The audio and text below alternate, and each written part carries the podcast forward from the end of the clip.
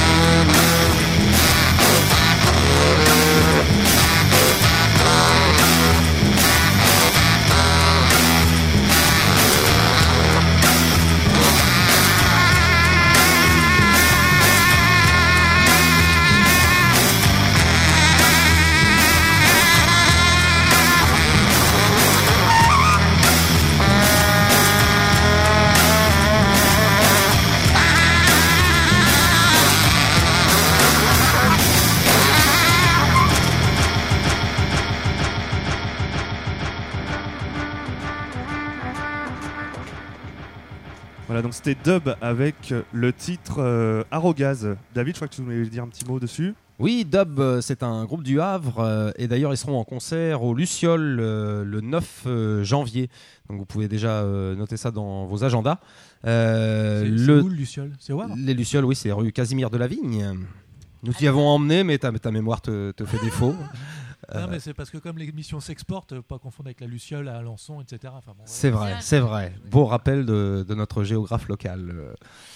Euh, donc le morceau qu'on vient de s'écouter, c'était euh, Arrogaz. C'était sorti euh, d'un CD 7 titres qu'ils ont sorti il y a quelques mois, qui s'appelait Some Sweet Words. Donc euh, ils seront en concert au Luciole le 9 janvier. Merci David. C'est donc dans la salle bondée et surchauffée de l'Éden que s'est projeté lundi 7 décembre dernier le court-métrage Milo de Mathieu Cerveau que nous recevons dans cette radio cab. Alors, voir autant de monde remplir l'Éden un lundi soir pour un film de 19 minutes, c'est à se demander pourquoi euh, la ville du Havre veut fermer cette salle et pourquoi on n'y voit pas plus souvent euh, tous ces gens en temps normal. Alors Mathieu, je sais pas combien euh, vous avez d'amis sur Facebook, mais moi j'ai mis plusieurs hypothèses à un, à un tel succès. Euh, la première, c'est que malgré l'absence de cocktails et de petits fours, bah, l'entrée était gratuite, donc peut-être ça fait venir du monde. Ça. Euh, la seconde hypothèse plus pragmatique, c'est qu'avec un temps pourri et puis euh, Joséphine Ange Gardien à la télé, les gens avec ça à foutre en fait finalement. Non, et la, la- la vérité, c'est que je connais beaucoup de gens dans les bars, en fait. D'accord, mais moi, en simple que ça. hein. et et il y a juste- jusqu'à en fait une petite voix euh, de cinéphiles qui finissent par me, me murmurer à l'oreille. Te casse pas, en fait, le film il est financé par la ville et le port du Havre. Crois-moi, ça t'aide à remplir une salle. Euh, non. Non, non plus. Enfin, il est pas fini. En fait, je préfère croire qu'en fait, il suffisait de voir Ah, ce, cours pour s'apercevoir que Mathieu Cerveau a tout simplement du talent et ainsi faire venir autant de monde. Alors, le, le pitch de ce petit court métrage Milo, euh, en fait, ça démarre par euh, un meurtre de, de quelqu'un qui tue. Un autre euh, garçon Voilà. et on s'aperçoit ensuite sous forme de flashback que c'était euh, bah, un peu les deux meilleurs amis du Ouais, monde. C'est ça. Les, enfin, le film est très court, mais c'est comment ra- ra- raconter en 19 minutes la vie de, de, deux, de deux meilleurs amis qui, à un moment donné, euh, au moment d'un braquage de, de hangar, euh, bah, leur vie va basculer. Il y en a un qui va se faire choper et l'autre pas. C'est, très classique, hein, c'est, du polar, c'est gavé de code et gavé de genre. Et donc voilà, en fait, euh, leur vie bascule. Il y en a un qui va sombrer dans l'univers carcéral et la violence, et l'autre qui va devenir flic euh, dans une ville. Bon, c'est tourné au Havre, c'est un peu. Enfin, c'est tourné au Havre, mais on reconnaît pas le Havre. Mais voilà, c'est plutôt. C'est un film. Su- Sur, euh, pour moi, c'est ce que j'ai dit l'autre soir, c'est un film sur les, le cinéma que j'aime en fait. C'est-à-dire que j'aime le, le cinéma de genre, le polar, et voilà. C'est- c'est- oui, C'était une déclaration d'amour au cinéma un peu. Ouais, c'est ça, c'est plus ça. Ouais. Et c'est vrai que c'est aussi une, une variation sur un thème qui est, qui est repris assez souvent, enfin le thème des deux frères ou des deux amis euh, d'enfance oui, qui, oui, qui- non, c'est- c'est- qui c'est- grandissent pour prendre deux voies différentes. Voilà, on retrouve exact- dans Public Enemy ou des, ou Voilà, des choses comme ça. C'est exactement ça. C'est moi, ça m'amusait de jouer avec euh, à la fois les codes du genre dans l'écriture, c'est-à-dire que les tolards sont tatoués, euh, enfin euh, voilà, et, et puis après aussi jouer dans les codes du du cinéma de genre. On a tourné le film en cinémascope, c'est très peu découpé. Euh, c'est très épuré. Enfin voilà, c'était une. Moi, je venais du documentaire et je voulais faire un film euh, dans une ambiance de, de cinéma à l'ancienne, comme les films de Pakula dans les années 70, comme euh, Mhm. voilà. Voilà, sobre. Ouais, effectivement, c'était une double nouveauté puisque, euh, euh, si je me trompe pas, c'est euh, c'est la première euh, vraie fiction. Ah ouais, en ouais, fait, ouais, euh, hein. moi, j'ai toujours voulu faire de la fiction, mais en même temps, euh, faire de la fiction, ça prend du temps. Là, le film, euh, il a beau durer 19 minutes, on a mis quand même presque 3 ans à le monter. Euh, c'est un court métrage qui coûte très cher. Donc voilà, moi je, moi je venais du docu, j'ai toujours, enfin j'aime les docus que j'ai fait, hein, je, les, je, les, je les assume complètement. Mais euh, voilà, c'est très dur de monter euh, des courts métrages de fiction euh, ambitieux en fait. Voilà, et la deuxième nouveauté, c'est- que c'était un court métrage parce que dans le documentaire, tu avais plutôt fait sur un format de moyen métrage, voire de proche long métrage, Euh, dans les ah 50 oui, oui, minutes. Oui, oui, oui, dans, dans les dans les docus, oui, c'est bah ou c'est des formats euh, télé Standard qui, pour le- ouais, qui sont pour le docu, 52 ouais. minutes. On pourrait peut-être rappeler pour nos auditeurs. euh, On va y venir, je crois, à- à l'historique, ouais. D'accord, Mm. autant pour moi. Et je voulais dire quoi? Je sais plus. Ah. Enfin, le, euh, court métrage, c'était c'était une Ouais, première, quoi. Voilà, le court métrage c'était une, enfin le court métrage de fiction c'était une première et c'était aussi euh, parce que j'aurais pu faire un court métrage. Il y a beaucoup de courts métrages qui se font dans des économies moindres. C'est-à-dire euh, à l'épaule, au caméscope, euh, voilà, Mhm. et c'est- très bien de les monter comme ça. Moi, je voulais vraiment faire un film de cinéma. On a tourné avec euh, avec une caméra Panavision, voilà, c'était voilà, avec des flingues, avec c'était un truc assez lourd à monter. C'est pour ça que ça a pris du temps et c'était l'envie que j'avais de faire un film comme ça de cinéma. Mm. Qu'est-ce qui fait qu'on fait la bascule, passer du documentaire et puis, enfin, je sais pas, t'as fait du documentaire pendant plusieurs années Mhm. Et d'un seul coup, voilà, on, tu te lances dans l'aventure. Donc j'imagine il y a des gros sous derrière. Euh, C'est-à-dire il y a toute une démarche où il faut vendre le film. Enfin, j'imagine. Ouais, ouais, ouais. Bah, Euh, bah, là, il y a une vraie prise de risque. Quoi. Bah, non, non, non, il y a pas, non, non, il a pas de, il a pas de prise de risque. euh, Enfin, pour moi, il n'y a pas une prise de risque. C'est après, c'est comme c'est un, court métrage ambitieux, ça veut dire que ça prend du temps à chercher les financements. Donc euh, là, il y a 13e rue qui a, qui a coproduit, mais même s'il est ambitieux, il manque toujours de l'argent pour, euh, pour le faire. Donc euh, le documentaire, ça se tourne quand même plus vite en fait. C'est-à-dire qu'une équipe de documentaire, enfin moi j'ai toujours euh, fonctionné à deux ou trois personnes, donc c'est très léger et ça se monte assez vite, même s'il faut convaincre les chaînes pour avoir un minimum d'argent. Là, c'est une équipe de 40 personnes pendant 8 jours, donc C'est c'est... 8 jours de travail pour c'est- euh, les c'est- 19 Enfin, en dehors Enfin, c'est montage. huit jours de- voilà, le en- Le tour- tournage, quoi. Le, le tournage, le tournage c'était, c'était 7 jours, 7 jours de tournage. jours de Ouais, tournage, ouais. d'accord. Je, je suis pas très fier du film, par contre je suis fier d'avoir réussi à faire ça en 7 jours. hein. Parce que c'était...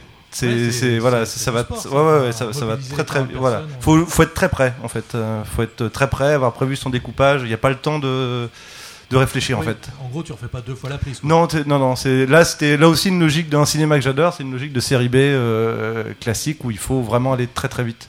Mhm.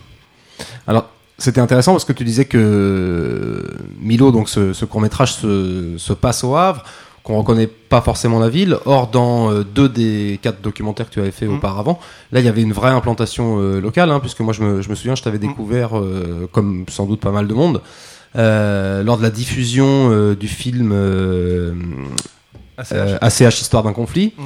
Hein, ça s'était fait au Petit Volcan avec donc pour pour les non navrais euh, ACH c'était une, une boîte de réparation navale, enfin de construction navale, navale, très implantée au Havre Mm, et puis mm. de, de longue date, euh, qui a fermé dans les années euh, 80. Bah, c'était le 10, film, c'est ouais, euh, 99. Euh, le- le- en fait, le film suit.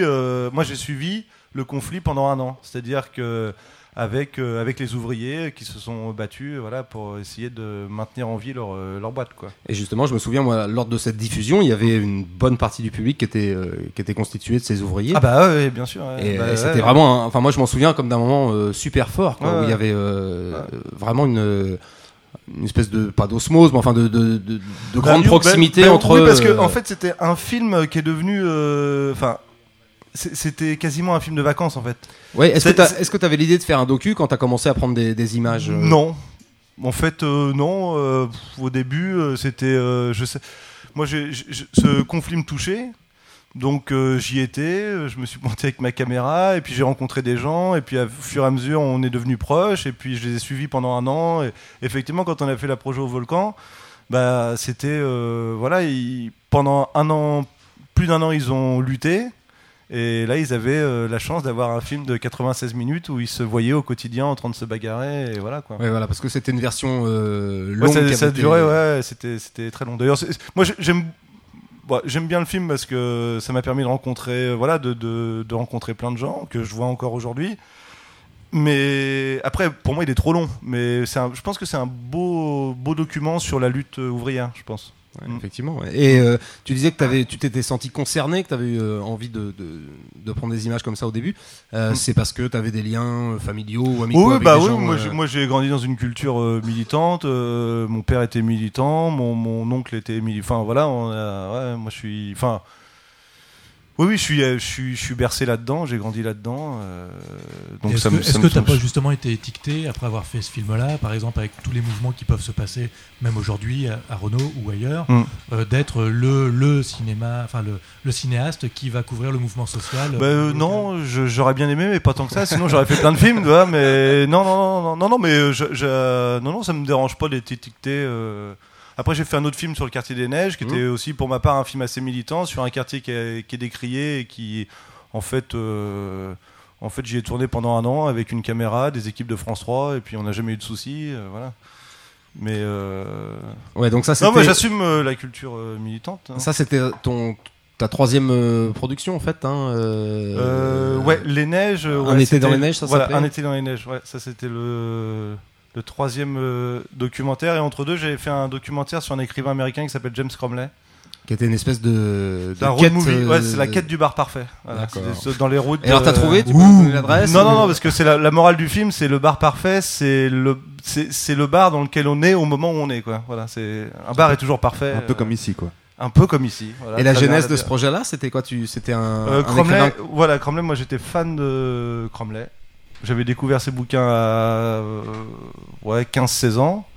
Et puis, puis après, après les, ACH, les ACH, je cherchais à faire un film. Euh, je lui ai envoyé un courrier, il m'a dit pas de problème. euh, si tu peux venir dans le Montana et trouver de l'argent, euh, on part sur les routes ensemble. Et.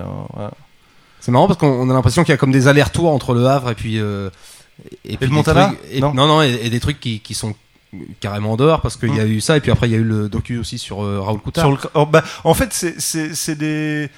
Moi, j'ai une culture militante, donc euh, ça me permet de faire des films. euh, Enfin, ouais, des films ancrés dans une réalité. Et puis après, j'ai une culture très très cinéma, très très culture populaire, très très Pola- série B. Polar aussi. euh, Voilà, Polar. Donc euh, voilà, Cromley, qui est pour moi un des plus grands écrivains, euh, qui est décédé aujourd'hui, mais qui était pour moi un des plus grands écrivains américains et un des plus grands écrivains de Polar. Et puis Coutard, c'était une manière de faire un film sur le cinéma que j'adore, qui était un des plus grands chefs opérateurs de l'histoire du cinéma français, qui a travaillé avec Godard, avec. Donc ouais, c'est- deux cultures, voilà, c'est être ancré dans une réalité et en même temps, euh, en même temps, euh, bah voilà, la, la littérature, le, le cinéma. euh. Et Milo, j'espère que c'est un peu ça, c'est un mélange des deux, d'un film qui peut être certes un peu ancré dans une réalité. Ouais. Cela dit, au moment de la projection, Mm. tu as dit, euh, on, t'a posé une question dans la salle, tu as dit non, non, c'est pas, c'est pas un, ce cours n'a pas de but social. Non. Ce qu'il faut expliquer vite fait, c'est que sur les deux héros, il y en a un qui euh, est battu par son père, donc Mm. forcément il finit mal, Mm, mm. hein, et puis l'autre euh, il finit euh, flic. Bah, en fait, euh, pas- tu dis, pas j'ai pas voulu faire dire, non, passer le non, message. Non, mais, non, mais ce que je dis, non, c'est pas que j'ai pas voulu faire passer le message, c'est-à-dire que je veux pas qu'on croie que le court métrage c'est un, parce qu'il y a des scènes, tr- bon, pas très violentes, mais c'est vrai que le film est assez désespérant. Et en même temps, euh, parce que voilà, il y, a- il y a des gamins qui se font battre, euh, voilà. Mais c'est pas, c'est pas un film sur l'enfance maltraitée, quoi. C'est un film plus sur le cinéma et sur les codes euh, du genre. C'est pour moi, euh, Milo, c'est un film extrêmement abstrait. hein. C'est pas, c'est pas très réaliste du tout. C'est vraiment du cinéma. Même si voilà, il est ancré dans une réalité euh, euh, portuaire, euh, voilà. Mais c'est pas, c'est pas. Et même s'il est tourné au Havre, euh, ça m'intéressait pas. C'est ce que je dis l'autre soir. Ça m'intéressait pas qu'on reconnaisse. euh, même si j'adore ma ville, ma ville me, me, comment me, elle m'influence au quotidien. Mais j'ai pas, ça m'intéresse pas qu'on voit dans chaque plan que je fais que c'est tourné au Havre. Voilà. Ok. Je, je sais pas si je suis clair. Si, oui, si, tout à parfait. fait, complètement, On, complètement. on va faire une petite euh, pause musicale, on va s'écouter un titre des Pixies, et puis on revient juste après.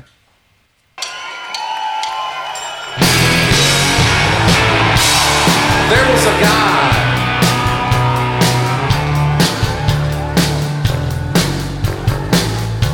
An underwater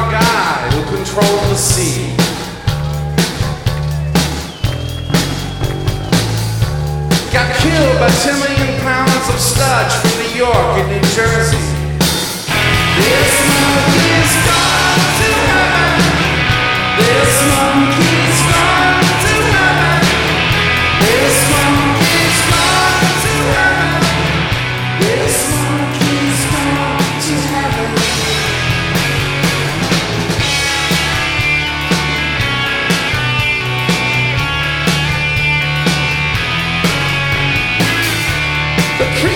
The creature in the sky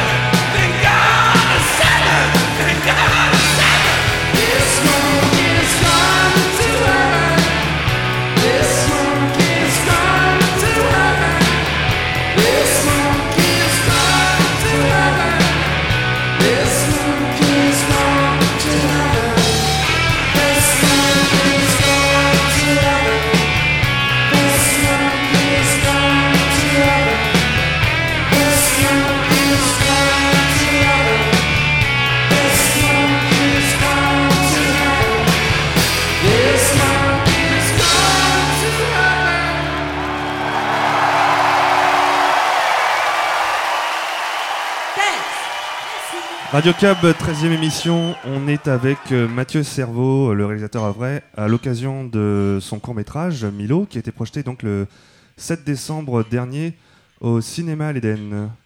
Les garçons. Tu as abordé euh, rapidement là, le, le docu que tu avais fait sur euh, Raoul Coutard. hein, Ça Mhm. s'appelait euh, Raoul Coutard de Hollywood, de Saigon à Hollywood. Saigon, Hollywood. Euh, tu peux nous en dire euh, quelques mots? Qu'est-ce qui, euh, Comment a germé l'idée de faire euh, en un docu sur, euh, sur cette personne-là a- En fait, pour moi, le... quand je fais un documentaire, c'est pour apprendre des choses en fait. Mhm.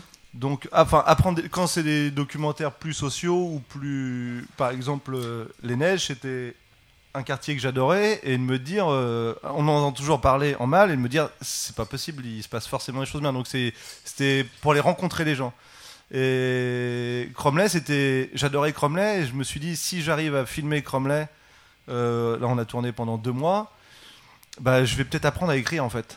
Et je pense que si c'est, c'est ce qui s'est un peu passé. Et Raoul Coutard, C'est rigolo parce que je t'interromps, excuse-moi, mais on a l'impression depuis tout à l'heure quand tu parles de- du film que tu as fait sur les ACH ou Mm.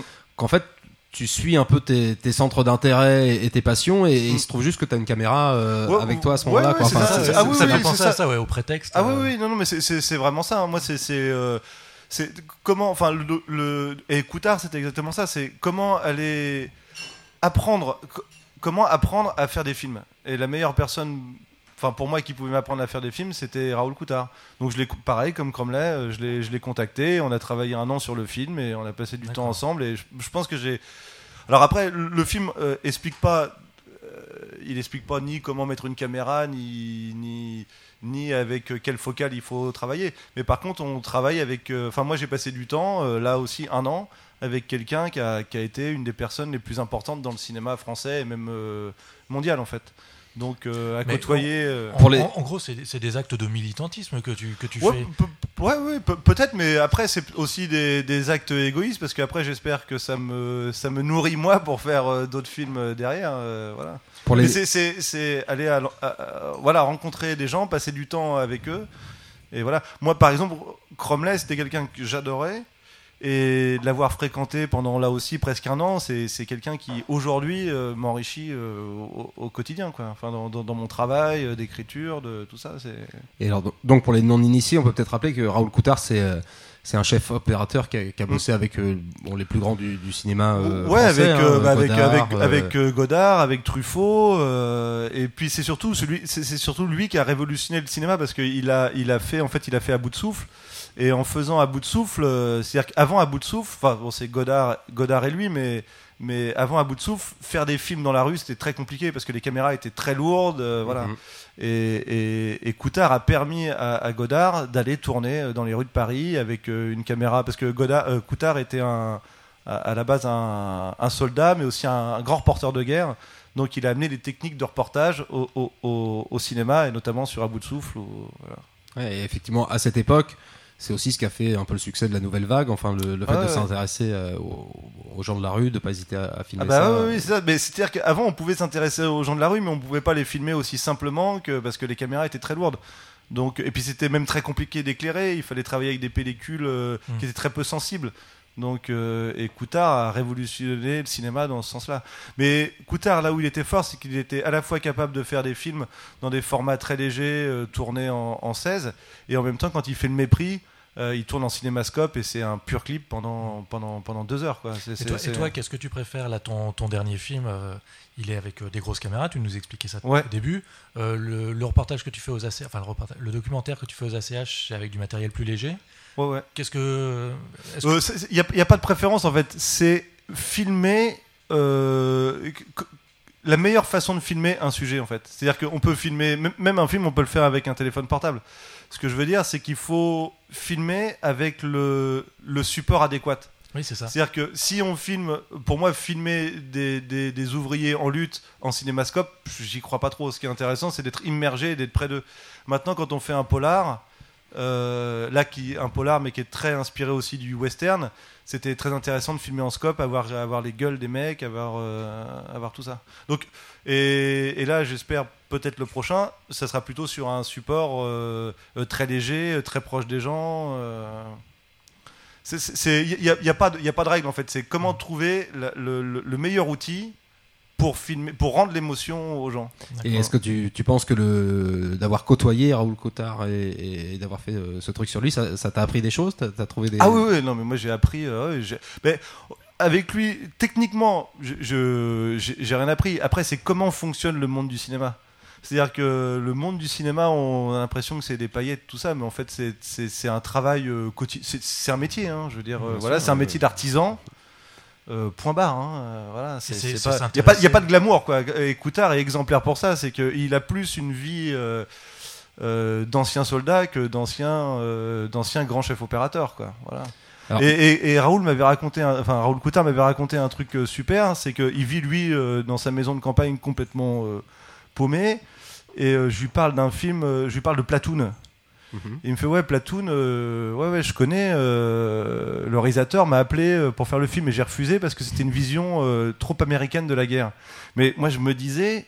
Oliver Stone a appelé Raoul Coutard chez lui dans sa maison de campagne pour lui demander de faire Platoon et lui a refusé parce que c'était une vision américaine de la guerre. Donc c'est ça qu'on apprend avec Coutard, c'est que le cinéma c'est un truc d'artisan, hein, très simplement. Et alors quand toi, euh, là, je vois un papier qui passe vite fait. Je Mm. vois Luc Besson avec ton nom. euh, Mm. Comment ça s'est passé? Euh, ça s'est passé euh, très simplement. euh, il- J'avais une- J'ai une question Ah. justement un peu sarcastique là-dessus. Je voulais Mm. savoir si c'était les choix culturels du producteur Luc Besson qui t'avait ou, ou la qualité artistique aussi de ses films qui t'avait fait le, le choisir. Euh, en fait, moi, j'ai pas choisi. Enfin, moi, je, je- je- après, on peut en parler longtemps. se Moi, j'aime beaucoup euh, Luc Besson. Comment ça se ouais. Mais euh, ouais, ouais. Donc tu, Mais- connais, tu connais son téléphone de sa maison de campagne à lui et tu l'as appelé? Non, pas du tout. Non, non, non, ça s'est passé beaucoup plus simplement que ça. C'est Comment on choisit justement un producteur? Mais on, en fait, on le choisit pas. Mais comment on démarche alors? Non, mais Bah, en comment, fait, on- quoi Comment? Non, mais comment on démarche? Là, moi, j'ai pas démarché en fait. C'est c'est- c'est ça le truc fou, c'est que c'est des réseaux en fait. C'est euh, l'ami du chef opérateur qui a vu, euh, qui a vu le court métrage, euh, qui a lu le, traitement de, film, du film futur. Et, un jour, elle m'appelle, elle me dit écoute, voilà, je- j'en ai parlé, j'en ai parlé à Luc, il veut te voir, voilà. Et puis, ça, c'est c'est- Voilà, et euh, c'est un truc un peu fou, mais c'est aussi simple que ça. Et puis à partir de ce moment-là, on se dit euh, si on a euh, Luc Besson en prod, euh, ça va être difficile de refuser, enfin ou de- ou d'envisager autre chose, quoi, non? Bah ouais, faut- même mieux, faut, faut pas refuser. Hein. C'est Voilà, le- hein, c'est le truc. C'est, genre si tu peux signer Arsenal, faut, faut y aller ou Manchester, tu vois, ou voire même le Real de Madrid. Tu fais, ok.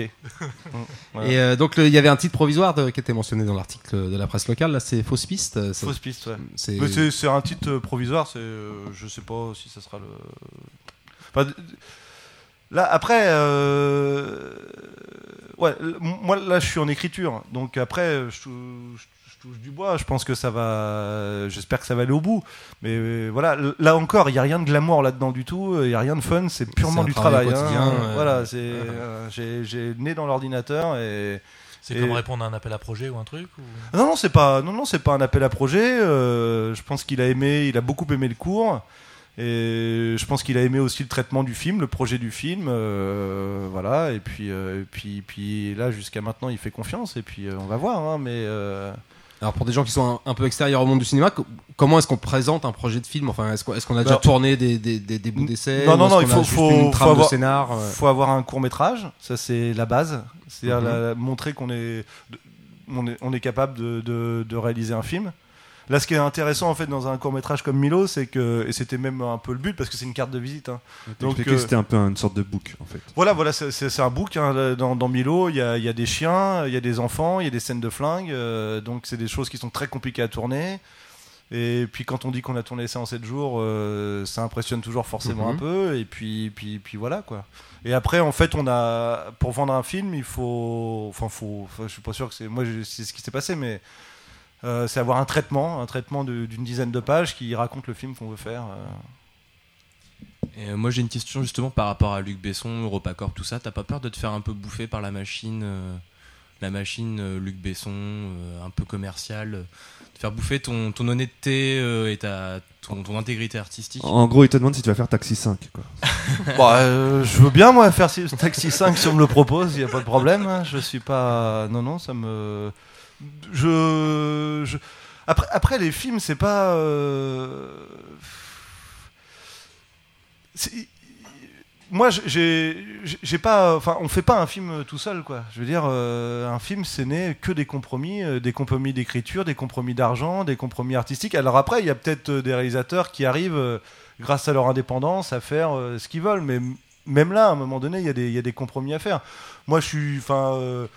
Euh, moi, je pense que c'est une chance unique de pouvoir signer euh, chez Europa. Je veux dire, euh, Ouais, voilà. puis, Europa, Europa fait, fait taxi, certes, fait transporteur, mais ils produisent aussi, je sais pas, le film de Tommy Lee Jones, Trois enterrements, Mm. voilà. Et, et Besson, il l'a géré complètement ce film. Donc. après, c'est, Europa, c'est une logique de studio. Donc, des studios doivent faire, faire de l'argent avec euh, des films qui marchent, et puis, euh, et puis derrière, ils peuvent avec, avec euh, ça produire d'autres films. J'ai l'impression justement que tu te retrouves un petit peu peut-être dans faire un film plutôt commercial ou, et après Non. faire un truc plus personnel. Non, non, non, pas du tout. En fait, moi, À côté moi, non, non, moi le projet, le, le projet, il est très personnel. Mhm. Après, en même temps, il faut pas. Moi, au moment où, où j'ai signé, il y avait d'autres productions qui étaient intéressées aussi sur ce projet-là. Il y avait notamment des gens qui voulaient le Busy Bee, euh, des, gens super qui voulaient faire euh, ce, film-là euh, pour Arte. Mais ça aurait été un film très bien. Et il n'y a pas de souci, j'étais ravi. Après, quand on, quand on écrit et quand on a la chance de pouvoir signer avec Europa, ça veut dire qu'on ne se trahit pas, mais ça veut dire qu'on a une chance d'avoir un film qui peut être vu de manière. Grande Voilà. ouais. Donc là, c'est un film sur la lutte. les. C'est un film sur la lutte ouvrière, mais ça veut dire que je me trahis pas, mais ça veut dire que quand je l'écris, il faut que je pense que dans le trou du cul de la France, je puisse fédérer des gens sur la lutte ouvrière. Et je trouve que l'enjeu est très intéressant en fait. Ça veut pas dire de se trahir, ça veut dire comment trouver un mode d'écriture qui va sensibiliser énormément de gens. C'est l'histoire de, je sais pas, il y a un film qui m'influence énormément, c'est Fist avec euh, Stallone, je sais pas si vous- Mhm. voilà. Fist et Fist parle de lutte ouvrière de manière euh, à la Rocky Balboa quoi. Et c'est très intéressant. Quand on sort de Fist, on a envie de prendre sa carte euh, à la CGT. Donc, pour un euh, film américain, c'est atypique. Moi je l'ai, oui. Ouais, je l'ai. Et euh, est-ce que tu peux nous en dire un peu plus sur, euh, je sais pas, sur le synopsis de, de Ouais, Fausse ouais, bah, en ou- fait, c'est- alors pareil, c'est- vraiment très librement. euh, en même temps, euh, je, écrit en ce moment, donc j'invente un peu l'histoire tous les jours, hein, donc euh, ça peut changer. on t'en voudra pas si. euh, Voilà. si- si Mais les non, non, choses qui c'est sont c'est pas inspiré d'un, c'est inspiré d'un fait divers qui a eu lieu au Havre dans les années 80, mais alors c'est vraiment très librement inspiré. C'est-à-dire que en fait, les, les, les, les dockers étaient, euh, étaient payés au BCMO tous Mhm. les vendredis euh, en liquide à l'époque. Avant d'être, euh, avant, enfin, avant d'être sur figure-toi que c'est ma mère, enfin ma mère faisait partie des ouvrières qui comptaient la, la paye des dockers euh, Ah tous bah, les elle, était peut-être là le jour du braquage ou pas, non? Non? Oui, oui, ah oui, effectivement. Ah bah, bah, Ah. ah bah, voilà, donc faut faut ta mère. Elle est pas là ce soir, mais euh, mais euh, voilà donc c'est- inspiré voilà et le dernier jour de la paye de la paye en liquide il y a quatre hommes qui sont rentrés là-dedans c'était cinq d'ailleurs non? Ouais, quatre ou cinq et ils sont partis avec euh, 4 millions de francs et on ne les a jamais retrouvés voilà donc le film s'inspire de ce fait divers euh, mais euh, voilà c'est très librement inspiré hein. C'est pour quand? Voilà, je, les je échéances. sais pas du tout euh, je sais pas là, là pour le moment c'est des, des échéances d'écriture Mhm. donc après je sais pas je sais pas j'espère que après c'est après après ça peut pardon Non, non, vas-y, vas-y. Ah vas-y. Après, ça peut. Non, j'espère que ça va aller au bout. Voilà. Après, c'est des films. hein. Ça, ça peut se casser la gueule à tout moment. hein. Mais euh, au niveau de la, de la prod, par exemple, tu as, des échéances claires. euh, C'est-à-dire qu'on te dit il faut Présenter un Non, des- là, c'est des séances. euh, ouais, c'est ça, c'est ce qu'on appelle des step deals, c'est-à-dire que on, on, signe en écriture, mais on doit rendre. euh, là, c'est le 15 janvier, là, donc c'est pour ça. Après, faut, faut que j'aille bosser. Euh, après, c'est euh, deux mois après, c'est voilà. Et après, chacun peut se retirer aussi, euh, voilà. Bon, j'ai- j'espère pas, mais. Bah écoute, on, on te le souhaite pas en tout cas. Bonne chance en tout cas pour Bah ouais, merci. cette aventure. hein. Merci, puis bah, merci de m'avoir invité en fait. Bah, merci d'être venu, C'était un plaisir. Ouais, ok. Voilà. On va s'écouter un, un petit titre que nous a ramené notre ami Benoît. Ouais. Ouais, alors pour une, une fois n'est pas coutume, ça sera ni sud-américain, euh, ni, euh, Ni euh, japonais, ni, ni, japonais, chilien, ni ni. euh, dalle. D'accord. Ça sera euh, du, du- du côté de l'Orne. Alors, Ah, euh, mais c'est déjà exotique. euh, oui, pour ici, ouais, c'est de l'autre côté de l'eau. Voilà. euh, Sorti de la Seine-Maritime, tu sais. euh, Il y a pas mal de vaches, etc. Mmh. Mais, euh, mais bon, là-bas, ils font aussi de la musique. Et euh, une fois n'est pas coutume, j'ai aussi voulu euh, voilà, un peu de rock'n'roll qui tâche. D'accord. Voilà. Expulsion. Donc, c'est donc. Expulsion, ouais.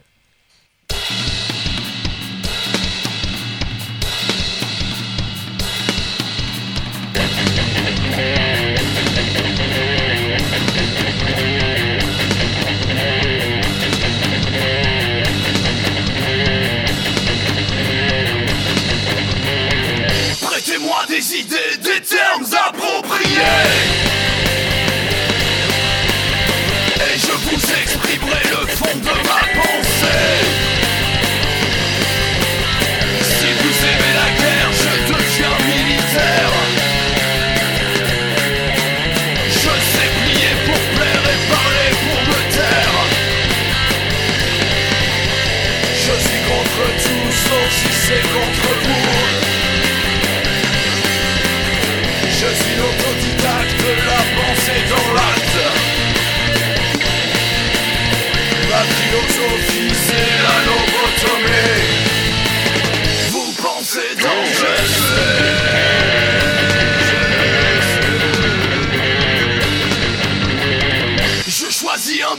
Je suis bon citoyen.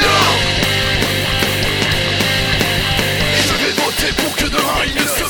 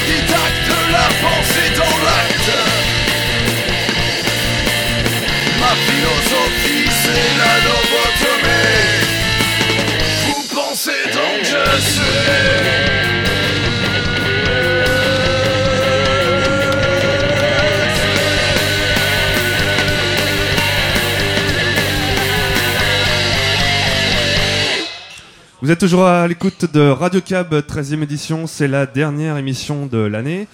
Et nous passons à la chronique d'Ajibi consacrée euh, à Orchester. Salut à tous. euh, bah, ce soir, je vais vous parler donc du groupe Orchester, qui est euh, qui est un groupe de, de trip-hop électro et un, un petit peu rock aussi. Ça y est, il commence à reparler bizarre déjà. quoi. Voilà, Euh, qui nous a sorti euh, dernièrement donc un album qui s'appelle Before Meeting Together Again, un neuf titres euh, dont je vous parlerai plus tard. Et pour l'instant, attelons-nous à décrire ce groupe. Alors c'est un groupe qui nous vient de, de l'heure, donc euh, on reste de l'autre côté de l'eau et euh, dans le trou du cul de la France. Euh, Il y a des trous groupes comme ça là-bas. de Vernon, Saint-Marcel. Et Ah. euh, ils ont aussi certains membres du groupe qui sont basés à Paris. Ouais, c'est ça, c'est plus Alors proche de Paris déjà. hein. C'est un projet assez atypique. Euh, puisqu'au départ c'était un projet solo de Clément Miguet, alias KLM, euh, qui est un compositeur euh, de musique électronique. euh, et qui a eu besoin euh, pour, pour sa réalisation euh, de, de musique plutôt instrumentale, trip-hop, etc., de, de, appel à des musiciens pour enregistrer des instruments acoustiques, pour donner un petit peu de, un petit peu de, Un peu de de corps. corps à, à- à sa musique. Et donc, il a fait appel à une violoniste qui s'appelle Anne-Laure, qui, qui vient frôler euh, son violon euh, et euh, greffer ce, ce- ce- ce- ce- ce violon à sa musique. Euh, puis euh, Faustine, une chanteuse de groupe métal, euh, du groupe métal euh, Munchie, euh, qui a un peu une voix douce euh, à la Manu de Dolly, mais qui peut aussi s'énerver euh, bien, bien, bien carrément. Euh, C'est un Et- groupe de filles ou quoi? Comment C'est un groupe de filles c'est pas un groupe de filles puisque euh, ensuite euh, à ce projet, euh, donc l'épaisseur organique de la voix de, de Faustine, le trip hop de, de, de- de KLM est aussi venu se, se greffer derrière Fabien à la basse, Jérôme au violoncelle et Caillou à la batterie. Donc c'est quand même une dominante masculine euh, au final. Mais Ouais, pour le projet live, parce que le faut savoir que ce groupe-là a été euh, donc d'abord fait pour un pour un, un disque, euh, donc dans le but de, de- de réaliser le projet de KLM, puis c'est euh, développé vers la scène. Donc, euh, Donc C'est là qu'il a fait venir les instruments à cordes et tout ça. exactement. Donc là, il a fait venir la basse, le violoncelle, la batterie et et le etc. Enfin le violon et le chant quoi. Donc il, il s'est bien entouré ce, ce- ce jeune homme. Donc ce- cette musique qu'il nous joue, comme je le disais tout à l'heure, est une musique trip-hop avec un petit peu de zig du monde, un petit peu de métal, un petit peu de hip-hop, donc euh, très très varié. Euh, des mélodies assez tristes mais traversées de lumière, Euh, des mélodies douces et brodées de rage. Euh, le tissu de, la vie en gros. Euh, pour donner du relief à ses compos, donc il, a fait appel à la voix de Faustine, qui ramène des textes en anglais et en français aussi pour quelques morceaux. Euh, des textes assez frais, euh, dynamiques, bien écrits, euh, portés par une certaine émotion. La, la jeune fille donc du- d'un groupe de métal sait aussi donner de la voix quand il le faut. Ah, T'as pas laissé indifférente. Hein. Ah non, non, non, c'est franchement, j'ai adoré ces neuf titres euh, qui étaient vraiment portés par une émotion euh, très très sincère. Euh, donc l'album est sorti fin mars, en, fin mars 2009. Euh, l'album est assez éclectique, donc parfois ça lui donne un petit côté un peu décousu, mais ça reste très gracieux. Euh, la production est très très soignée, il y a un joli artwork, une jolie pochette. euh, euh, dessinée par Thibaut Lagardère, rien à, rien à voir avec Avec, le- Hein avec son frère. donc voilà. En donc c'est un groupe surtout de live à voir en live. Mais dis-moi, dis-moi, dis-moi, un groupe de l'heure à voir en live, tu peux pas les faire venir ici à la Radio Cab? Bah pourquoi pas. Moi je, je fais appel à Jérôme et puis à tous nos chroniqueurs. Euh, si jamais euh, Philippe veut faire venir ce groupe euh, orchestre sur scène, il y a- il- je pense qu'ils sont très contents de venir jouer. Euh, faut savoir qu'ils ont joué à la marathon récemment. C'est là où je les ai découverts et où un ami me, me- me l'a fait découvrir. Euh, donc dédicace à Bretzel d'ailleurs. Euh, Le fameux bretzel. Le il y a fameux bretzel, Je comprends pas toujours. bien, bien salé. Euh, donc ils sont trois en plus en live, donc ça repousse un petit, un petit peu le voyage euh, de ce disque euh, un peu plus loin. Euh, Il y a six personnalités différentes pour, porter- pour porter le projet. Euh, Il y a un joli livret avec euh, plus, qui, qui ramène plus d'images et de tout un univers autour du groupe. Alors, ce, ce groupe a, a re- reçu le prix Envie d'agir en, en 2008, en juin 2008 Ça, c'est bien ça. et qui les a aidés à réaliser leur album et euh, à faire une, euh, une résidence pendant 10 jours pour adapter euh, ce disque en live. Euh, donc c'est un disque euh, qui, est, qui est très intimiste, euh, très sincère comme je le disais tout à l'heure, avec une grande grande cohérence sur scène, euh, parce que les, les éléments prennent leur place assez naturellement en fait. Euh, et puis à force de tourner, euh, je pense que ça, ce groupe promet vraiment beaucoup, Euh, surtout qu'il n'y a pas beaucoup de groupes de trip-hop sur la scène, euh, la scène normande. Non, surtout je- avec du violon je- et du Je violon. le déplore un peu. ça permet de.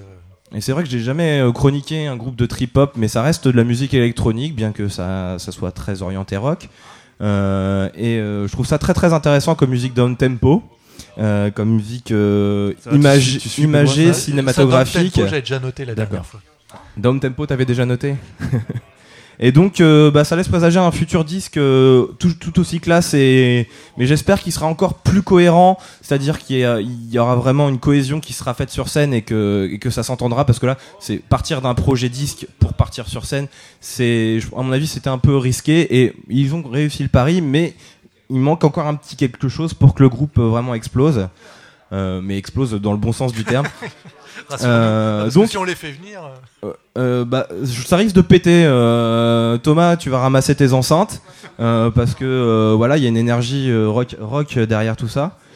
Donc, ils ont été chroniqués sur le fameux magazine Longueur d'onde, Alza Live et tripop.net. Donc, si vous voulez lire des chroniques sur ce groupe, si vous voulez en savoir plus, il y a aussi le MySpace, donc myspace.com/slash orchester, o r c h e s t e r. Et puis euh, le CD aussi, euh, on peut le commander en ligne. Alors euh, je vais pas vous faire un topo comme la dernière fois, euh, un peu un peu large, mais c'est 14 euros, donc 12 plus de, de port, de frais de port. Et puis vous voyez ça bien sûr sur le MySpace et puis sur leur site officiel. C'est aussi chopable à Cultura. Alors je sais pas dans quelle ville ça se trouve, je sais pas si tu connais ça. Ça doit être dans l'heure. Benoît. Pardon? Cultura, le, le magasin Cultura. Ah bah ça Vernon. C'est à Vernon, d'accord. Ok. Bah vous pouvez le- aller le chercher à Vernon ou sur priceminister.com. Je vous dis, il connaît la région comme sa poche. c'est- c'est- Ah ouais non mais euh, c'est un pourtant, j'ai globe le globe trotteur de Sur la l'émission. campagne, il est incollable. La Roumanie euh, n'a pas de secret, le Mexique non plus. Donc euh, bon, euh, revenons à Orchestra. Donc euh, je vous souhaite une bonne découverte en écoutant ce morceau qui s'appelle Beyond My Understanding.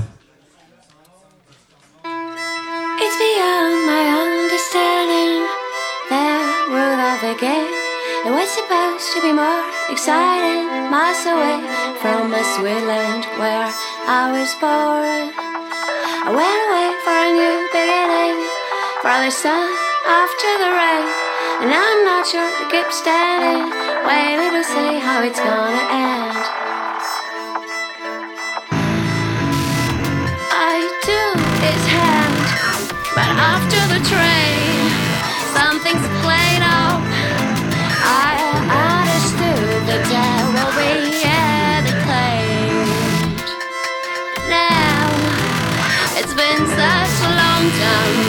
forgotten my name. I'm just a rest, which then sings us in the act.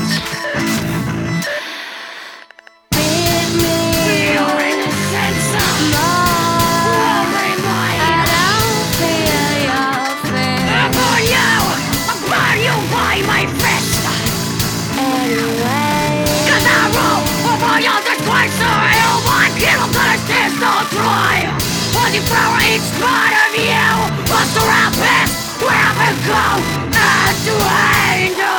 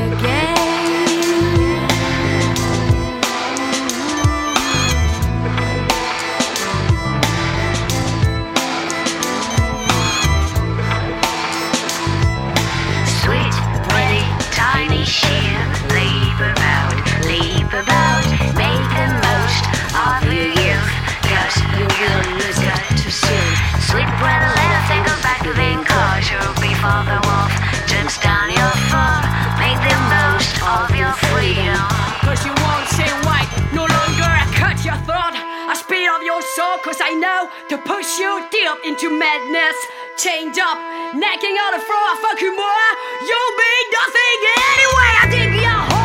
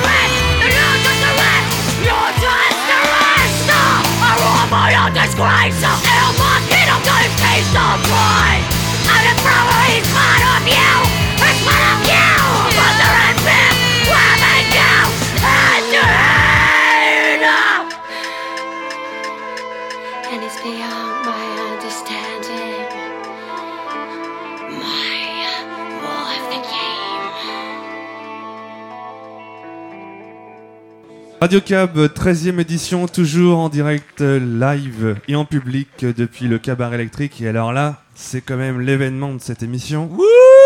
la, cro- la chronique, la première chronique fashion rock de Mademoiselle Juliette. Alors, le, le podium est en place. Ou, ou comment je m'habille avant de monter sur scène. T'essaies de te placer dans, Voi- dans Voici ou quoi euh C'est un peu ça, oui. C'est la chronique Euh, gala. En même temps, ce soir, heureusement qu'on n'est pas à la télé, mais bon, je ne dis rien de plus. voilà, ça vient d'une polémique interne qui peut-être rebondira à la fin de cette chronique. On va voir. Le dandisme androgyne de Marc Bolan, les fastueux Stones de Beggar Banquet, la sobriété étudiée des dames en noir de la chanson, Piaf, Gréco, Barbara, le show coloré et rebelle des Berus de la grande époque, les boots pointus des nomades, ça, c'est la classe. Plus récemment, le glamour junkisant de Queen Adrena. Plus près de nous, les robes de Doris, les swanks et leurs co- costumes pardon, manouches, les foulards du Touareg, les ongles vernis de Juliette Tinoun sur les cordes de sa guitare, l'élégance de Mout. Mais où je veux en venir? Bon, tu l'as un petit peu trahi toutefois, Jérôme. Les types qui montent sur scène sans passer par les loges, genre je sors de mon lit, de mon squat, du bureau, du métro, ça ne me fait pas rêver. No look but bollocks, ouais. Bon, sauf s'ils ont des superbes t-shirts, comme bien sûr Taiga, nos invités de ce soir. Ah, ne venez pas me dire le look ne fait pas tout, me citer nombre de gars ou filles relookés vintage, arborant la panoplie du rocker qu'on dirait trouver au pied du sapin de Noël et qui joue de la daube. Oublions qu'Itza la joue elle facile, chevelure L'Oréal et bustier à guicheur, parce que, outre les exemples cités plus haut, je n'aurai qu'un nom à vous envoyer à la face Cowboys from Outer Space, mais on vient juste de Marseille. Look, mélodie, énergie, alors tout est possible. Je vois bien que vous la ramenez moins. Tout ça pour dire que j'étais au concert de Céline, quoique ne prise en guerre la noise, mue par un mélange de curiosité et de solidarité. Et si la musique, comme je le pensais, ne m'a pas touché, oui, David, je suis parti dès la fin du premier morceau, j'ai raté le meilleur. Le son brouillon, la lumière glauque, l'impossibilité à comprendre les paroles, car en plus des fringues, j'aime les mots, et des gars en tenue terne qui ne s'agitent même pas vraiment. Fouillouyou. Si la brillance latino d'un Deville et les sublimes clashs du root boy, guitare comme des mitraillettes et postillons d'un strummer survolté sont déjà loin derrière nous, j'ose espérer qu'ici, au cabaret ou ailleurs, je prendrai encore d'autres claques à la fois sonores et visuelles. Fin de ma première rubrique mode, c'est la dernière, je vous rassure. Oh bah non, pourquoi? Et après tout ça, on s'écoute? Et après tout ça, bah, donc, je, je- ça, il n'y a pas de levée de bouclier, bon, très bien. Donc, euh, après tout ça, hein. On écoute un morceau qui n'est pas forcément le meilleur du groupe en question pour illustrer le propos. Un groupe qui avait des tenues euh, tout à fait fabuleuses, juchées souvent euh, à la scène comme à la ville, d'ailleurs sur des plateformes boots, euh, maquillées, voilà, avec des chevelures assez incroyables, bon, souvent des perruques, il faut bien dire ce qu'il y a. Oui, David? Ouais, non, moi c'est ça que j'étais en train de me dire en fait pendant ta chronique. Est-ce que, est-ce que euh, tous les groupes que tu cites sont vraiment des gens qui euh, travaillent un look euh, pour monter sur scène ou est-ce que c'est pas des gens qui euh, montent un peu sur scène pour travailler Comme ils, sont dans, comme ils sont dans la vie, en, en- en améliorant un peu les choses, tu vois. Euh, en Parce fait, il y a- que Ouais. En fait, il y a des deux. C'est-à-dire que, effectivement, la plupart des gens que je cite sont plutôt euh, élégants. On appelle ça comme on veut, hein, à la ville. Ouais, et ouais, puis, tout à fait. les berrues, comment dire, ils accentuaient le côté punk qu'ils avaient de toute façon dans la vie, mais quand même volontairement sur scène, avec tout un jeu. Enfin, bon, vous vous rappelez, je veux dire, voilà, bon, aux auditeurs les plus jeunes, peut-être pas, mais bon. Et puis, euh, bon, voilà, les New York Dolls, c'est quand même spécifique, on va écouter. Après. Non, il y a un côté, par exemple, les Cowboys from Outer Space, qui sont des garçons plutôt élégants à Marseille aussi. Euh, tu les vois comme ça, puis tu dis, vous êtes déjà habillés pour monter sur scène. Et justement, Et ben voilà, donc ici même, non, non, mais justement, ici même, ils nous ont répondu une fois, quand ça s'appelait encore euh, l'Agora, vous savez. ce- Euh, oh tu rigoles, attends, là, on est habillé euh, comme dans la vie, mais là, maintenant, on va se changer, se faire vraiment beau. Bon, voilà, c'est. Il y a toutes sortes d'options dans ceux que j'ai cités. C'est sûr. Parce que moi, je me disais qu'on se retrouverait peut-être sur le fait que euh, un groupe a pas forcément besoin d'être looké pour être bon. Bien sûr. Et que ce qui craint généralement assez euh, conséquemment, c'est les groupes overlookés, généralement lookés totalement différemment de ce qu'ils sont dans la vie. Euh, parce que là, effectivement, tu l'as dit dans ta chronique, on peut en citer plein. hein. Ouais, puis là, t'as pas droit à l'erreur, quoi. Si tu les les bébés brunes et toutes, les, et toutes les saloperies comme ça, c'est c'est systématiquement euh, Ouais, ouais, non, au, non, au mais- top du look. Mais par contre, euh, Et les gonzesses, ça va? Petit con. Bon, en tout cas, on écoute les New York Dolls et le méritent bien et ils sont en train de demander un baiser. Just looking for a kiss. c'est pour ça qu'ils se déguisent.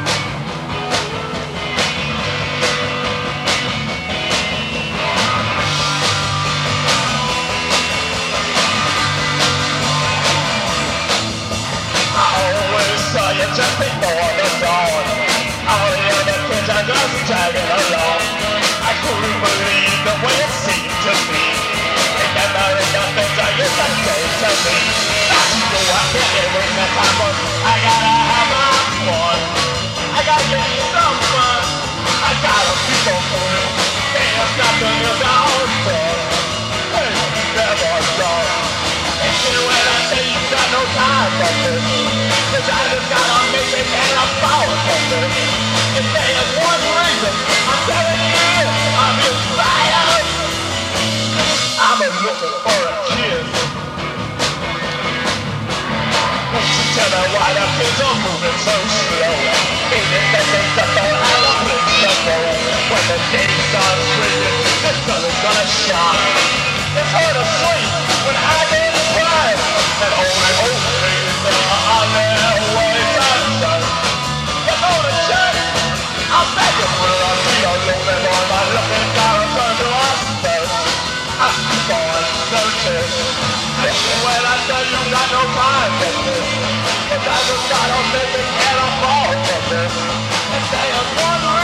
I'm telling you this, I feel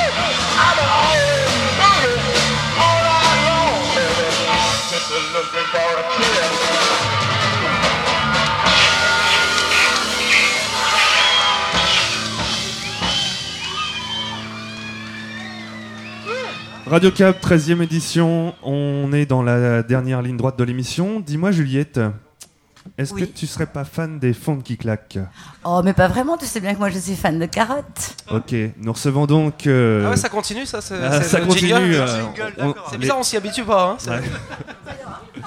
On a un an pour s'y habituer. C'est- vrai. 2010. euh, Non, puis d'un autre côté, faut pas renoncer. C'est Ah bah non, non. ça prend souvent du temps. euh. Donc nous recevons le cadeau de Noël de la Radio Cave, les Taïgas. Bonsoir. Bonsoir. Salut.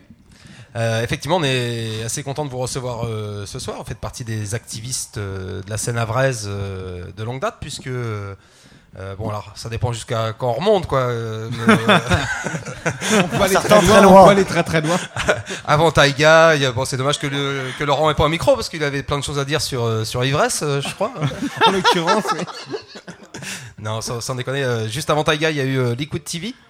Oui, entre autres. Voilà. Donc il y avait déjà JP, hein, Ouais. puisqu'on reçoit JP ouais. euh, à la batterie, Cédric euh, chant et guitare et euh, Manu euh, chant et basse. Euh, et puis encore avant ça, il y a eu euh, Betty. Ça c'était. euh, T'avais joué dans Betty, euh, JP Non, non. Non. Betty, c'était Cédric, quoi. ouais. Il n'y avait que moi, ouais. C'était une, une expérience assez sympathique quand même. euh, on a vécu euh, des choses. euh, Il n'y avait pas Gilles dans Betty? Oui, il y avait Gilles. Bon, euh, il y avait Gilles et Gilles, Seb euh, qui a travaillé au SEM pendant un moment. euh. non, non, mais on a vraiment vécu une, une- une époque euh, relativement sympathique avec, euh, avec Betty. Ça s'est terminé, voilà. Après, euh, on travaille maintenant sur d'autres projets. euh. Le projet d'aujourd'hui, c'est Taïga, et voilà. En tout cas, vous avez toujours eu une espèce de don pour trouver des bons noms de groupe parce que moi, Liquid TV, j'avoue que si je l'avais trouvé avant, je l'aurais pris. Et Taiga, euh, je trouve ça bien aussi. Alors Taiga, c'est euh, évidemment, euh, je sais pas, c'est par amour des steppes euh, de, l'Europe de l'Est. euh, J'ai j'ai vu- j'ai lu que c'était un chien aussi. euh, c'est une, race de chiens de. Ouais, en fait, c'est. Ah, ça, je euh, savais pas que c'était une race de chien. Ouais. Mais en fait, euh, le nom Taïga, c'est c'est une espèce de. d'unitéralité horizontale. Mhm. C'est vraiment ça. C'est pour ça qu'on l'a choisi Attention. en fait. Ok. Ouais, ouais, non, mais il y a- Non, moi ce soir, je me suis dit, je vais faire Jim Morrison. Quand on connaît la musique, il y a- il y a- il peut y Ah, avoir une cohérence, effectivement. ouais. Ouais, non, mais c'est vraiment ça. D'accord. Mm. Bon, donc vous êtes dans votre, élément- dans votre élément euh, Mm. aujourd'hui. Une espèce hein, de parce truc chiant, tu sais, euh, qui est tout le temps pareil. et, euh, Ouais, ouais, ouais. N'importe où tu peux voir, c'est pareil. D'accord. Ah, J'avais pas fait ce lien-là avec, euh, avec le concept du groupe. Enfin, pas, pas que le concept du groupe soit chiant, hein, c'est pas, pas bien, mais. euh, de le Mais dire. nous, on faut bien le comprendre aussi. Il peut le devenir hein, très vite. D'accord. Euh, vous revenez, euh, enfin vous revenez, il y a quelques semaines d'une euh, petite tournée euh, qui vous a emmené sur les routes de France avec euh, Alcalis, un autre euh, groupe euh, de la scène avraise. Ouais. Euh, vous pouvez nous en dire quelques mots? Ouais. Où est-ce que vous avez joué? Comment ça s'est passé? Euh, ça s'est passé plutôt pas mal en fait. Euh, cette tournée en fait a démarré. euh, on avait joué avec Alcalis en décembre en fait. On connaissait très peu les gars, enfin vite fait. Et euh, on avait passé une très bonne soirée avec eux. On avait joué à Vito. Et on Donc ça, c'était en décembre partirait- ouais, 2008. ouais, enfin, c'était en, Ouais. décembre 2008. On avait joué ensemble. Et on avait passé en fait euh, un après-concert plutôt. euh, plutôt chargé et sympathique et on s'était dit qu'il fallait qu'on se retrouve sur les routes euh, pour partir ensemble donc on est parti là, euh, on a fait euh, une, une semaine en fait, on a fait Rennes, Poitiers, Toulouse, Montpellier, Bordeaux, je crois. Donc de la route, Et effectivement. retour en fait après au Havre, donc on est parti euh, tous les 8 avec les Alcalis et c'était plutôt euh, très très bonne expérience. Et- et la tournée, enfin- musicale et aussi, enfin d'un point de vue humain, humain, Humain, aussi, avec, avec, avec les mecs avec qui on est parti, c'était vraiment mortel. Ce qui n'est pas Vraiment très, très forcément une donne de départ, parce que peut partir avec des groupes pour fournir un plateau et, Bien sûr. Mm. et, euh, et avoir des complications. et là, Il y a eu quelques complications pour le coup avec le chauffeur d'ailleurs. Mais pas humaines. Quelques petites anecdotes, quelques petites anecdotes, mais bon, enfin, on est. euh, Bah, là, que c'était plutôt humain, sympathique en fait, mais sinon en général c'était. Faut en lâcher très, là, très parce que bien, vous en avez trop dit ou pas assez. euh, Vas-y, raconte. Non, on est, non, bah, très sincèrement, on est parti avec un connard qui savait pas conduire. et euh, qui, qui voulait être chauffeur du tour, quoi. Et euh, bah, du coup, on a conduit. pas lui. D'accord. Lui, il a bu. Et Nous, on n'a pas conduit. Quand, quand vous tourniez comme ça, c'est dans quel type de salle qu'on se produit Euh, Bah là, en fait, des, en- Des grandes salles, hein, petites 40 000, salles, 50 000 Non, personnes. En, en- en l'occurrence, en fait, euh, on a eu vraiment la chance euh, de, de jouer euh, dans des endroits euh, très très sympathiques, plutôt de- de- des endroits euh, qu'on va qualifier de café-concert avec des les, les- les salles de concert en, en sous-sol, euh, enfin en cave, Hmm. et euh, enfin vraiment avec des, des- des lieux vraiment dédiés où euh, je veux dire, on peut en parler avec plein plein de groupes. euh, D'accord. euh, Mais à Bordeaux, David, par- à Bordeaux, par exemple, c'était où Ouais. C'était C'est le Syntex. Ouais, d'accord. Donc, On n'a pas été obligé de tous les jours pousser le, Hmm. le, le baby foot ou le flipper pour jouer quoi. mhm. Ce qui est appréciable quelque part. Ouais. Et pour ça, d'ailleurs, il faut, je pense qu'il faut euh, grand merci à Jimmy et Alcalis euh, qui a, qui a Le quand maire. même booké, euh, qui a quand même booké euh, pratiquement toutes les dates. Ah ouais, là, tu me, tu me grilles euh, carrément ma prochaine question là que j'avais bien préparée parce que euh, j'allais dire la tournée. Fallait c'est- nous les fournir. hein. La- C'est vrai, c'est vrai qu'on fait ça d'habitude, puis là on a complètement oublié, ça- je sais pas pourquoi. qu'une- une bonne tournée oubli. bien réussie, c'est une tournée qui est bien bookée, qui est, Euh, euh, bah qui est oui. carrée, Ouais, qui quand est, même. euh, Ouais. d'accord. En fait, je, je crois que le, enfin, le secret, non, c'est pas un secret, mais euh, c'est que c'est qu'on a eu la bonne idée tous ensemble, tous les huit là, euh, de faire appel à des associations plutôt que directement euh, Ouais, à des, À des lieux. patrons de bar, quoi. Voilà. Ouais. Et Ouais, euh, alors après, au point de vue de l'accueil, ça a été que du bon. Euh, Mhm. J'aimerais citer euh, Progresson, par exemple, à Toulouse, où ça a été vraiment magique. J'aimerais citer euh, Les aussi- Méchantes Bêtes à Ouais, le- Montpellier, Le, méchant de bête à. Montpellier, voilà. Enfin voilà, c'est et un voilà Jaco quoi. Jaco, euh, ouais. respect. Motherfucker. non mais franchement. Ah ouais, t'es Jim Morrison. toi. Ouais, carrément, complètement. Mais attends, laisse tomber. Tout à l'heure, je vais me faire, je vais faire ma bite en jouant et tout. Ça va être génial. Mais euh, non, non. Plus sérieusement, euh, je, je crois que c'est vachement important de passer par des gens qui connaissent le, le business du coin. Ouais, voilà. Mm. Mm, mm. Puis qui s'investissent, quand t'es dans de la Complètement, t'es, complètement, volontaire. Ouais. Au niveau de- du, du début à la fin, je veux dire, de l'arrivée au petit déjeuner, à, à la mise sur la route, enfin, euh, ça a été génial. Enfin, euh, voilà. Vas-y, Cédric. Euh, je pense qu'il faudrait quand même euh, ra- rajouter une chose. En fait, enfin, dans, dans- dans l'état actuel des choses, enfin, comme, euh, comme, comme nous on le vit, euh, on vit la musique, il faut savoir aussi tout de même que euh, on part en ce qu'on va appeler une petite tournée et euh, malgré tout, euh, on gagne pas d'argent dessus. Euh, voire même on en perd un petit peu. Hmm. C'est important de le rappeler ça parce que c'est pas Ouais. forcément. Ouais, voilà. On est revenu à la retourne, On clairement. sûr, loue, on loue un camion, euh, voilà. Mais je veux dire, on le fait aussi pour notre plaisir. Et euh, du coup, ce qu'on privilégie aussi, euh, quitte à perdre de l'argent, autant euh, bah, rencontrer euh, des gens euh, d'associations qui sont aussi motivés par l'organisation de concerts et tout. Et là, on sait où on va avoir un, un accueil hyper sympathique. Et, euh, ça, des, gens qui eux-mêmes ne gagneront pas spécialement beaucoup de Exactement. pognon, Voilà. mais pour le fun, Exactement. Qui, qui eux-mêmes sont à la retourne quand toi t'es à la retourne. Donc. euh, Et donc je vais la replacer quand même ma question. hein. Vas-y, vas-y, vas-y. Donc ça a été booké euh, entièrement par euh, Jimmy, c'est un membre des, des Alcalis Oui. ou- Et vous, parce que moi, ma question Entièrement c'était non, est-ce que vous avez collaboré Est-ce que vous avez cherché, oui, démarché chacun de votre côté Ouais, c'est une collaboration. Ouais, ouais, c'est une D'accord. collaboration. Euh, on a démarché à Donf euh, chacun de notre côté, sauf que tous les plans de taïga sont tombés à l'eau. Donc euh, ça a été une vraie collaboration avec euh, avec une, une vraie probance euh, pour Jimmy. Nous, visiblement, on n'avait pas les bons contacts.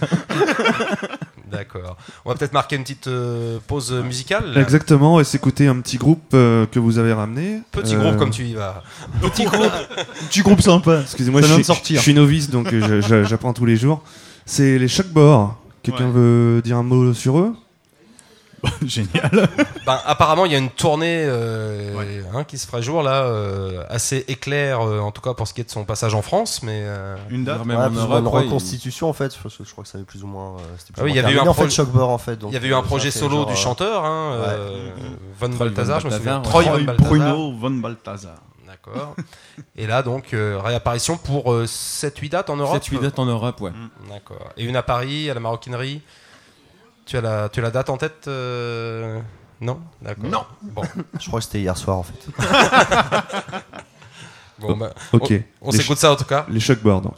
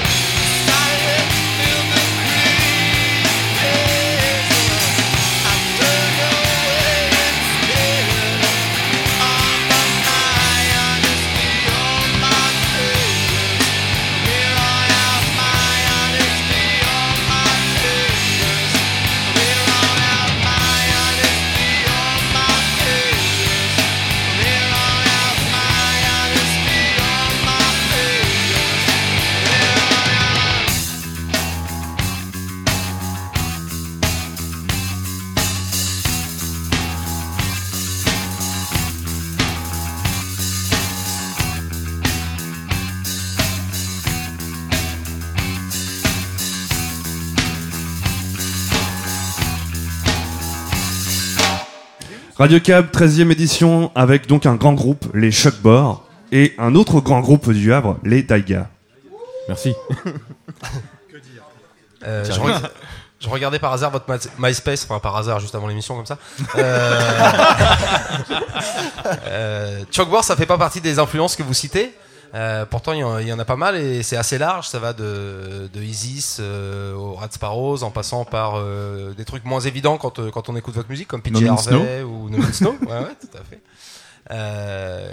Est-ce que c'est des influences qui sont toutes partagées ou est-ce qu'il y a des tendances, des, des- des- tonalités, des couleurs plus personnelles, enfin plus propres à chacun qui, qui, qui arrivent à se mélanger au sein de Taïga comment ça, comment ça se passe?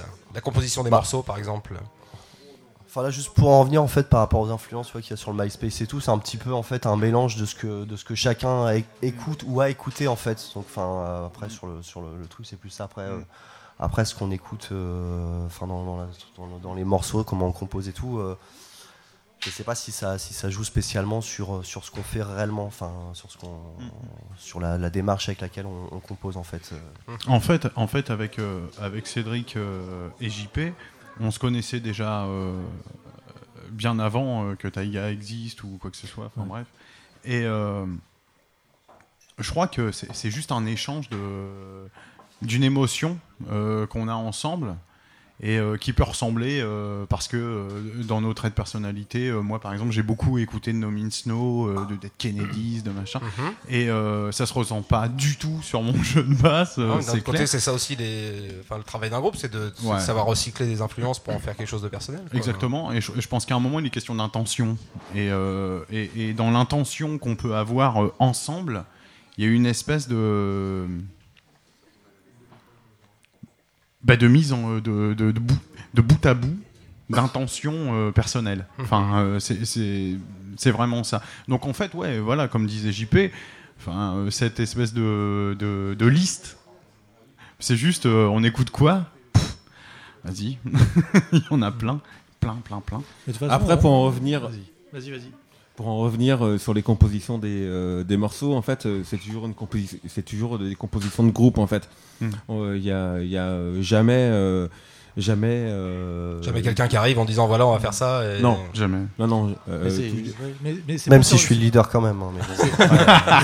C'est- pas surprenant parce qu'en fait, à, à vous écouter comme ça, on sent qu'il y a de la complicité entre les trois quand tu dis que vous connaissez depuis longtemps, mais au, final, ça se voit et ça transpire même dans. Parce que vous vous écoutez les uns des autres, vous vous regardez les uns les Mm. autres quand vous parlez. il y a- il y a- il y a- on sent bien qu'il n'y en a pas un qui a envie de dominer ou quoi que ce soit. C'est parce euh, que ça fait longtemps qu'on s'est vu en fait et là, ce soir, ça nous fait super Depuis la dernière en fait. tournée, euh, voilà, fallait voir les enfants, la famille, tu vois, on est parti six mois. Parce qu'en fait après là, on- je pense qu'après le concert c'est mort. Non, mais Enfin, pour, pour, pour parler euh, vraiment très sérieusement. Et, On sent euh, que c'est toi un peu le grand sérieux quand même. Ouais, ouais, ouais. Tu seras pas un peu leader toi Non, non, mais c'est vraiment, euh, enfin, c'est vraiment, euh, j'ai pas envie, de- j'ai pas envie d'appeler ça l'esprit d'équipe, mais euh, s'il y a un moment, euh, si euh, quand on commence à bosser, on répète. Euh, si euh, Manu va arriver avec un riff, euh, bah, si ça nous plaît pas, JP et moi. En général, c'est moi me- qui arrive avec des riffs quand même. Quoi. Et ben voilà, enfin on abandonne ou vice versa Mhm, en fait. mhm. Et c'est tout le temps une composition de groupe et euh, chacun y amène euh, son édifice et. euh, et ça- En fait, ce qui est sûr, c'est- Pardon. Vous vous écoutez quoi. Ouais. C'est-à-dire que euh, t'es pas là à dire mais si c'est bon, enfin tu vois le riff, euh, je l'ai trouvé, je le trouve génial, il faut que ça passe. C'est ok, t'es capable de lâcher l'affaire. Mhm. Ah bah Ouais, ouais, complètement, ouais, complètement, ouais, ouais, ouais, ouais. complètement. À partir du moment en fait où il y a où, où quelqu'un enfin euh, est pas du tout d'accord, enfin où on ressent pas le truc en fait, euh, enfin on est prêt à lâcher, on, On abandonne. on abandonne le truc quoi. D'accord. Enfin, c'est pas. euh, Pour en revenir un peu aux, aux influences, euh, là je vais faire dans le recyclage de questions et j'en dois la paternité à Ajibi. Euh, C'était lors d'une une interview des Acoustic Ladyland qui malheureusement, euh, Ne reviens pas sur des. à travers un MD euh, défectueux ou dont je n'ai pas su me servir, a disparu euh, lamentablement. Euh, mais euh, Ajibi avait eu comme idée de leur poser comme question, euh, une question pas facile, je sais pas si je saurais y répondre, mais euh, de leur demander de citer un ou deux disques euh, qui avaient changé leur vie. Et moi j'ai un peu envie de vous, vous demander ça parce que. euh, Vas-y Cédric. Shellac à Chung Park. D'accord. J'ai parlé. Maintenant c'est fait. T'as dit deux. Moi, il y a Wrong de No Means No. Ouais, et je il y a. comprends bien. euh, et il y a. euh, ah putain. Il y a 17 Seconds The Cure. Mhm. Intéressant. Moi, je crois qu'en fait, euh, Chuck Bor, en fait, euh, bah, dont en fait cet album-là, Test for Beaters, dont on a écouté un morceau tout à l'heure, en fait, je crois Ouais. que c'était euh, vraiment une grande claque euh, quand, euh, quand, euh, quand j'ai connu ce groupe-là, en fait. D'accord. En termes de réalisation euh, discographique, euh, vous, vous avez enregistré un, trois titres. euh, Ça s'est fait au- à Caen, au Big Band Café, avec euh, Sylvain Champion. C'était en 2008, c'est ça hein, Printemps 2008 à peu Exactement, près ouais. En mars 2008. D'accord. Euh, et euh, il y a des projets euh, qui se dessinent. On en parlait un petit peu en off avant parce qu'on prépare quand même quelques questions. On n'est pas non plus totalement idiot. Euh, c'est quasi officiel. Tu me disais Cédric, il se profilerait un enregistrement en début de 2010. On aimerait bien, euh, on, on y a vraiment très très sérieusement réfléchi et euh, on aimerait bien sortir quelque chose euh, courant printemps. On, on aspire euh, plus ou moins à enregistrer un album. euh, ouais, voilà. D'accord. Ouais. Bah, faites un projet envie d'agir, là, comme les autres. Pardon. Et euh, des, des idées sur l'endroit où ça se ferait euh, Ouais. Bah ouais. Vas-y, toi, tu l'as visité. Ouais, Chaudeland. En fait, on aimerait bien enregistrer au studio Chaudland. C'est un petit studio qui a en dessous, dans, juste en dessous de, de Cherbourg. C'est à Saint-Pierre sur, euh, je sais plus trop quoi. Sur Walgate. Saint-Pierre-Église ou- Ouais, je crois que c'est Saint-Pierre. C'est à côté du Nedjebourg et tout ça, par là? Non, de l'autre côté. De l'autre côté. Ouais, de l'autre côté, côté ouest. Et en fait, Deux barques après. ce sont des mecs euh, qui ont monté euh, à la base une association. euh, c'est des, c'est des gens de Plume d'élan qui, euh, qui tiennent, euh, qui tiennent ce studio. C'est fou les noms des, des groupes français aujourd'hui. Et euh, ils, ont, ils ont enregistré en l'occurrence euh, Les gens de Poutre, qu'on apprécie Un particulièrement. Ils ont enregistré euh, Les gens de Durmer, un groupe de Montpellier euh, qui est vraiment très très bien. Jaco, Ils méchante ont enregistré aussi Les euh, Enfin, ils, ont, ils commencent à avoir vraiment une grosse grosse référence. Bon voilà.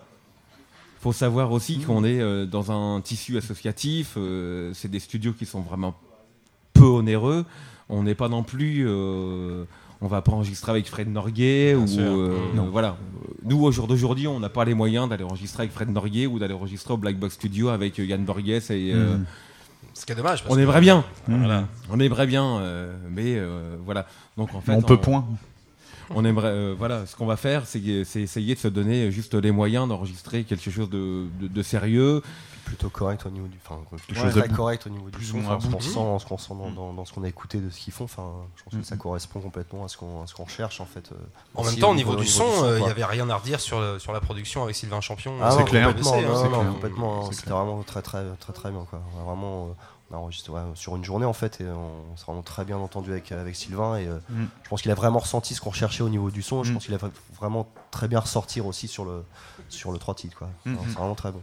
Et donc j'imagine que là en ce moment, euh, les répètes sont plutôt euh, consacrées à, à travailler, euh, à préparer l'enregistrement? Non, pas du tout. En fait, on a répété euh, depuis qu'on est rentré, donc ça fait quand même un bail hein, au bout Ouais. du compte.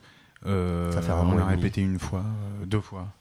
Deux Deux fois pour ce soir. Deux fois parce que parce que enfin on aimerait bien euh, répéter beaucoup plus et puis voilà et puis ceci cela mais sauf que voilà on bosse tous les trois et puis c'est chaud quoi. Enfin, Et, et dans les mois à venir, ça va. Donc si ça c'est pas fait, Et ben on va Ah se bah, consacrer faudra, à ça. faudra. On va se consacrer à ça. Là maintenant on va faire une trêve parce qu'on a Non, fait mais- deux répètes, c'est quand même super chaud. Donc maintenant on va faire une, une espèce de pause de Noël. Puis après, euh, pff, laisse tomber les morceaux qu'on va faire. Et non, mais il, faut- il ans. faut- il faudra effectivement euh, préparer l'enregistrement parce que Mais oui. on peut pas, on peut pas, on peut pas arriver euh, dans un studio. euh, les studios, je veux dire, on, On pas, plus ou moins le, le- le prix que ça coûte. Mmh. et, euh, voilà, enfin, je veux dire, on- il faut le faire très sérieusement. Et là, c'est vrai que jusqu'à présent, on a été un petit peu, même si on peut se qualifier, et on n'en a pas honte de feignant. Ouais, on est des branleurs. Et euh, voilà, mais maintenant, il va falloir s'y mettre euh, très sérieusement. Quoi. Et donc, genre, sans être euh, trop indiscret, là, les titres de l'album, ils sont prêts ou... Ah ouais, ou- ouais, la quasi-majorité, ouais. Ouais, ouais, c'est super calé. Ok. Et donc, j'imagine qu'il n'y a pas trop de dates de prévues dans les mois à venir. ça- ça Non, va non. se- Bah non, du coup, on bosse à mort. Et, et- et là, vous, et là, vous voyez la transition toute choisie. Voilà, Euh, donc, on a de la chance de vous avoir ce soir parce que ça va être. Ouais, grave, c'est- grave, grave. ah, C'est t'es- fou. Elle était bien amenée celle-là, puis Ah, euh, parfait. Franchement, là pour finir, Pour euh, te donner la parole, nickel. mal. Donc avant la trêve de Noël, ben, on va vous laisser euh, vous installer pour le petit live de. Oui.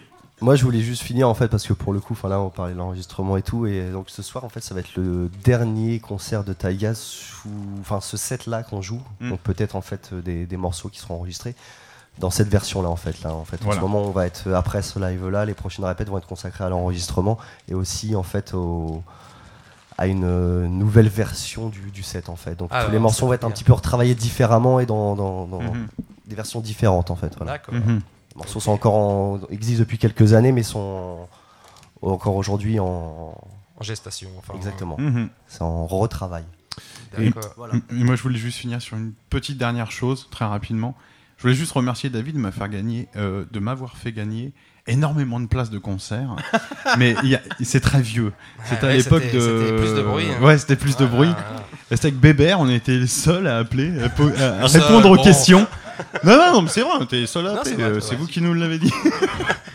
Et on a, grâce à toi, à vous, euh, on a vu les Porto Bellobones au Spirit Café. Ah il y avait oui, euh, oui, si 400 j'ai- si j'ai personnes, à hein, ça, quelque au moins, chose comme ça. Enfin, on a vu les Corner Shop un dimanche, enfin des trucs Je comme souviens. ça. Mm. Les Mother FK là-haut, enfin bref. Et euh, enfin voilà, ça me fait plaisir. Enfin c'est cool. euh, je suis content. J'avais pas fait le lien du tout, mais. Mais, mais moi je l'ai fait tout de suite. Bon, le temps de vous installer, on va s'écouter donc un, un- le- un autre groupe que vous avez, euh, vous avez ramené, les Cult of Yes. Luna. Voilà, ça part tout de suite. Un groupe suédois. There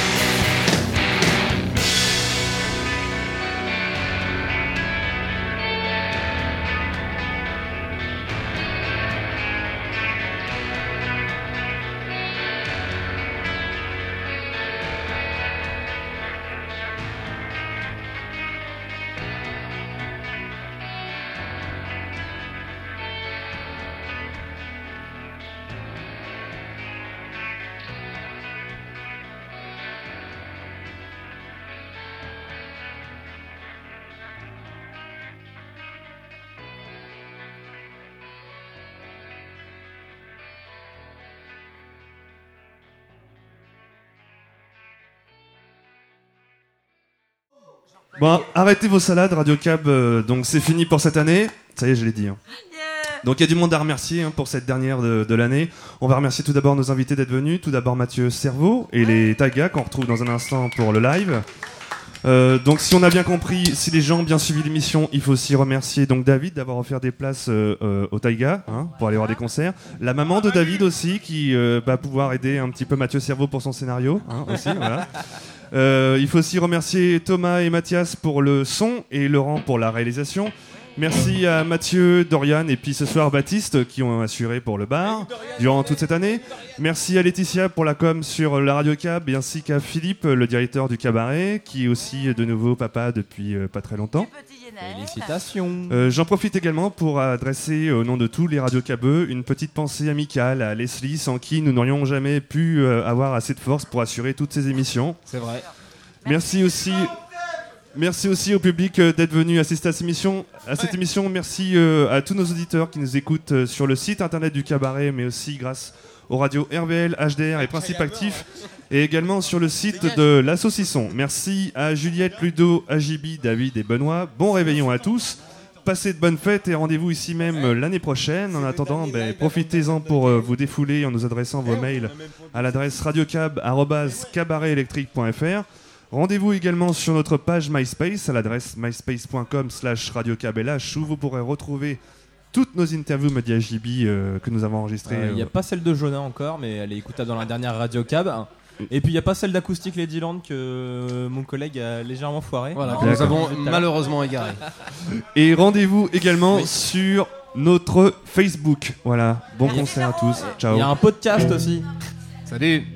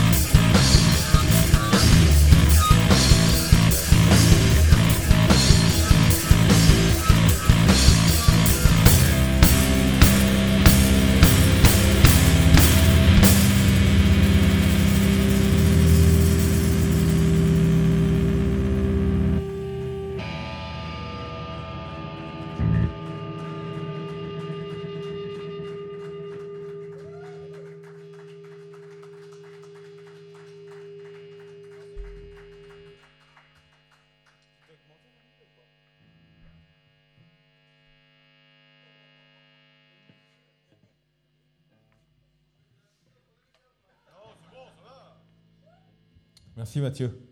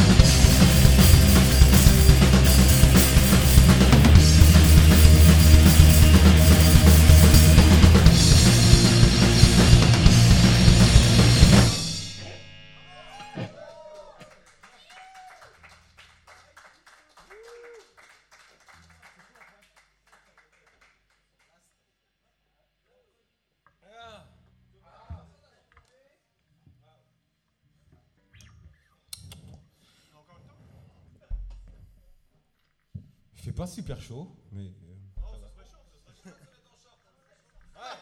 C'est ça Vouloir coller à la chronique de Juliette, là, tu sais, genre je me change de look et tout. Désolé Juliette, j'ai pas mis de chemise. En fait, c'est en fait, c'est pas un short, c'est un pantalon. Mais il a grandi.